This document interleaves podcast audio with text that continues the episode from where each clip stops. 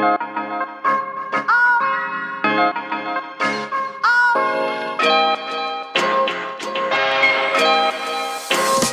third top mistake a lot of tourism businesses make is only offering a customer experience once they are participating in a product.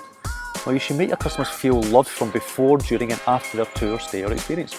You know, send a series of countdown emails, making that customer feel excited before they even arrive. This can offer simple advice or tips on a destination, or you can even upsell new experiences. Post experience, email them asking for feedback and even offer a discount if they refer a friend. So think a little bit out of the box. Say you run a private tour company and you have picked that customer up from a hotel. Add to your product the cost of a simple bunch of flowers. The day after the customer has experienced your product, deliver those flowers with a thank you note to their hotel. Now just think how much more welcome that will make them feel. Anything you can do to make that customer feel loved will make them a friend for life.